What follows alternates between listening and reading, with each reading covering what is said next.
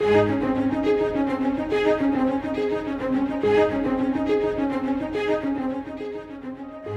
our busy world, family time frequently gets neglected.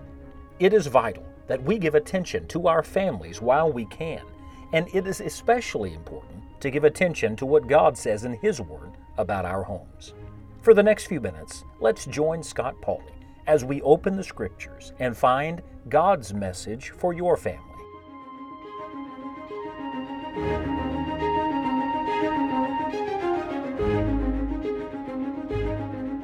God's Word is so rich, so amazing, you can never exhaust it.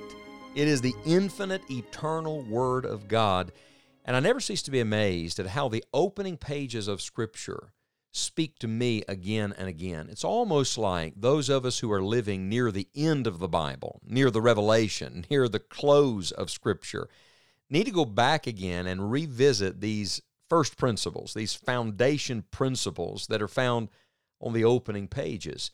Because you see, truth never changes, it endures to every generation. Uh, the words of Solomon uh, there's no new thing under the sun.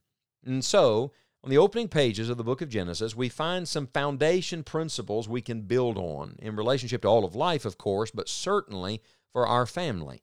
Now, the last time we studied, we identified one of those great foundation principles, and it is this that the family was ordained by God. Why is that significant? Why is that important? Because in the end, the only thing that matters is this what does God want? What does God want your family to look like? What does God want your family to do? How does God want you to guide your children? What, what decision would the Lord be pleased if we made? In the end, we're all going to stand before God. Paul said it this way in the New Testament that of him and through him and to him are all things. So we came from God, we are sustained, and we exist by Him through His strength.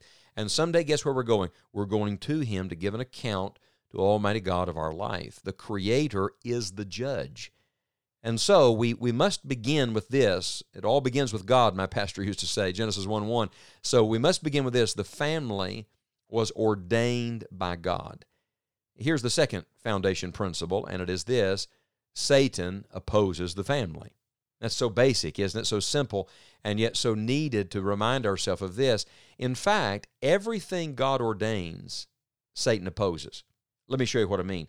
Uh, we read in Genesis chapter number 2 about God bringing Eve to Adam. Do you remember that? What a beautiful picture of how God brings two people together.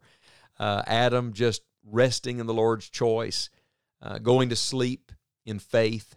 And when he awakened, he saw the most lovely thing in the garden, the most beautiful thing there, created just for him. And so we have this powerful verse in Genesis 2 and verse 24 Therefore shall a man leave his father and his mother, and shall cleave unto his wife, and they shall be one flesh. And they were both naked, the man and his wife, and were not ashamed. And I must tell you, if the story stopped there, I would say, wonderful. This is bliss, wedded bliss. So far, so good. But it doesn't. The very next word of Scripture, Genesis 3, verse 1, says, Now the serpent was more subtle than any beast of the field which the Lord God had made. Do you see the now? That's where we all live, isn't it? In the, in the nasty now, uh, in the, this present moment uh, where the devil comes with spiritual attack. Uh, this is the moment of truth. Do you see how God created man and woman instituted marriage, and immediately the devil went to work. Think of it this way God created trees, Satan did nothing that we know of. God created the birds, Satan did nothing. God created uh, water, Satan did nothing. God created the animals. There's no record of Satan saying a word. And then suddenly, God creates man and woman, puts them together in holy matrimony, the first marriage, the first union, and suddenly the devil pokes his ugly head up. You see, everything God ordains, Satan opposes. And God created Adam and Eve with a unique ability not only to relate to one another, but to relate to Him. Remember, it's not just about our fellowship with each other in our homes, it's about our fellowship with God. It's not just about our comfort, it's about His glory. And Satan understood that. So the moment God creates Adam and Eve and institutes their marriage, Satan goes to work. Some things never change. You see, the devil brings his strongest spiritual attack. I'm convinced of this. The strongest battlefront today is in the home. That is still where he is he's striking. Do you see the serpent still striking? The book of Revelation, the other end of the Bible refers to him that old serpent. He is still that old serpent. And he's still striking. He's still using the same methods. Uh, the Bible says in Genesis 3, verse 1, He said unto the woman, Yea, hath God said, You shall not eat of every tree of the garden. Do you see how he begins with a positive but runs immediately to a negative?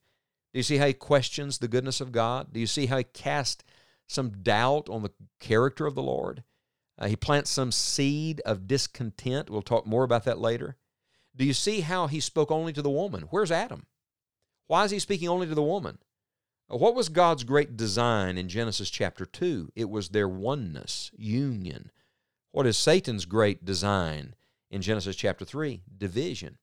You see, God brings perfect oneness, Satan always brings division. Anything that is seeking to divide your marriage, divide you from your children, divide family from one another, I want to say to you, that's not of God. God's way is not to bring disruption in a home or in a church family. Remember, uh, God said one of the things He hates are those who sow discord among the brethren. The God who loves family wants family to be together. And so we understand what the devil is doing. He's bringing disruption. If you come down in Genesis chapter number 3 uh, to verse number uh, 6, the Bible says, When the woman saw that the tree was good for food, that it was pleasant to the eyes, a tree to be desired to make one wise, she took of the fruit thereof and did eat, and gave also unto her husband with her, and he did eat, and the eyes of them both were open, and they knew that they were naked, and they sewed fig leaves together and made themselves aprons. Do you see how sin never touches just you? Ask Achan. Your sin will affect your family. Uh, my sin will affect my family. We must deal with our sin because if we don't, the whole family will have to deal with it. And you can blame Eve all you want to. I would ask you this where was Adam when Satan was talking to his wife? I would ask this why did Adam not try to protect his wife? Uh, why did Adam not refuse the, the offer when the temptation came his way? You see, we're all personally accountable to God. Uh, you answer to the Lord, I answer to the Lord, and we will answer to the Lord for the way our choices affect our homes. In the same way, if you come further over uh, to Genesis chapter 4, you remember how we, we read that they had their first child, Cain? I've gotten a man from the Lord. That's so good. Isn't that so good? And then immediately we read this. In verse number four, and Abel, he also brought the firstlings of his flock, of the fat thereof. And the Lord had respect unto Abel and to his offering, but unto Cain and to his offering he had not respect. And Cain was very wroth, and his countenance fell.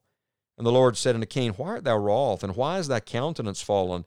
If thou doest well, shalt thou not be accepted, and if thou doest not well, sin lieth at the door. And unto thee shall be his desire, thou shalt rule over him. And Cain talked with Abel his brother, and it came to pass when they were in the field that Cain rose up against Abel his brother and slew him. And the Lord said unto Cain, Where is Abel thy brother? And he said, I know not, am I my brother's keeper? God institutes marriage, Satan slithers into the garden. By the way, doesn't take much room for a snake to get through. Just a crack will do. Just a crack in the door. That's all the devil's looking for in your home today. He wants a place in your family. Give no place to the devil.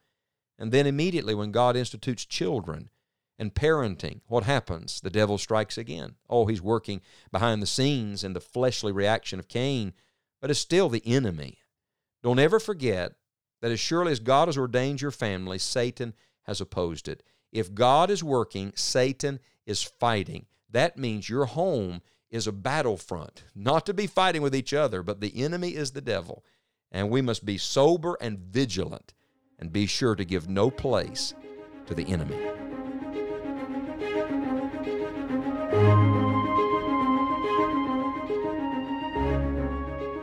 We hope that you will spend some time talking with your family today about these truths from God's Word and spend time praying for each member of your family.